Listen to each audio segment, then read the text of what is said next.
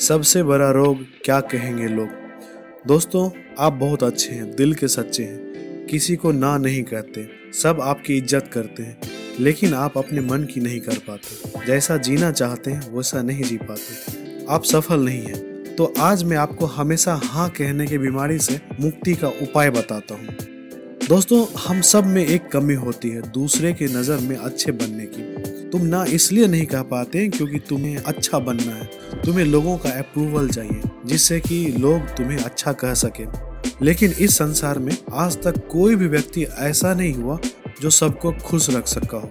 कोई कुछ नहीं कहता। ये सब तुम्हारे दिमाग की उपज है। जहाँ जेनविन हेल्प चाहिए, वहाँ हेल्प ज़रूर करो। लेकिन इस्तेमाल होने से बचो।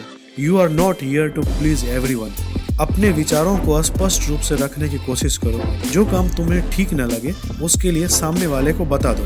अगर सामने वाले का उद्देश्य गलत लगे तो उसके सामने ये बात ज़ाहिर करो। न कहने के लिए हिम्मत की नहीं, सच की ज़रूरत होती है। क्योंकि अगर सामने वाला गलत काम के लिए बोल रहा है तो वो अंदर से पहले से ही डरा हुआ होगा। बातों को छुपाओ मत, ये सामने वाले की हिम्मत को बढ़ाता है।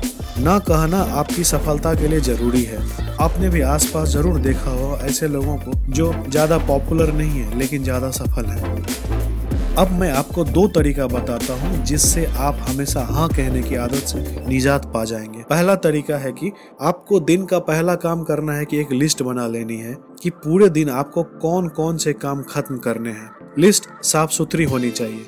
अब आप इतने मेहनती हो कि आप अपना काम खत्म करके ही मानते हो। और अपना काम करने के बाद आपके पास टाइम ही नहीं बचेगा कि आप व्यर्थ का हाँ कहते फिरोगे।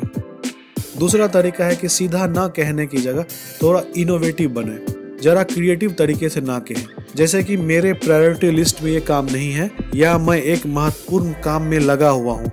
शायद ही मुझे वक्त मिले आपकी मदद को। या आप कुछ नया सोच सकते हैं। दोस्तों, मेरा ये नहीं मानना है कि आपको मदद बिल्कुल नहीं करनी है। जहाँ ज़रूरत हो, वहाँ करो, लेकिन अपने आप को फ़र्स्ट प्रायोरिटी दो। Have a great day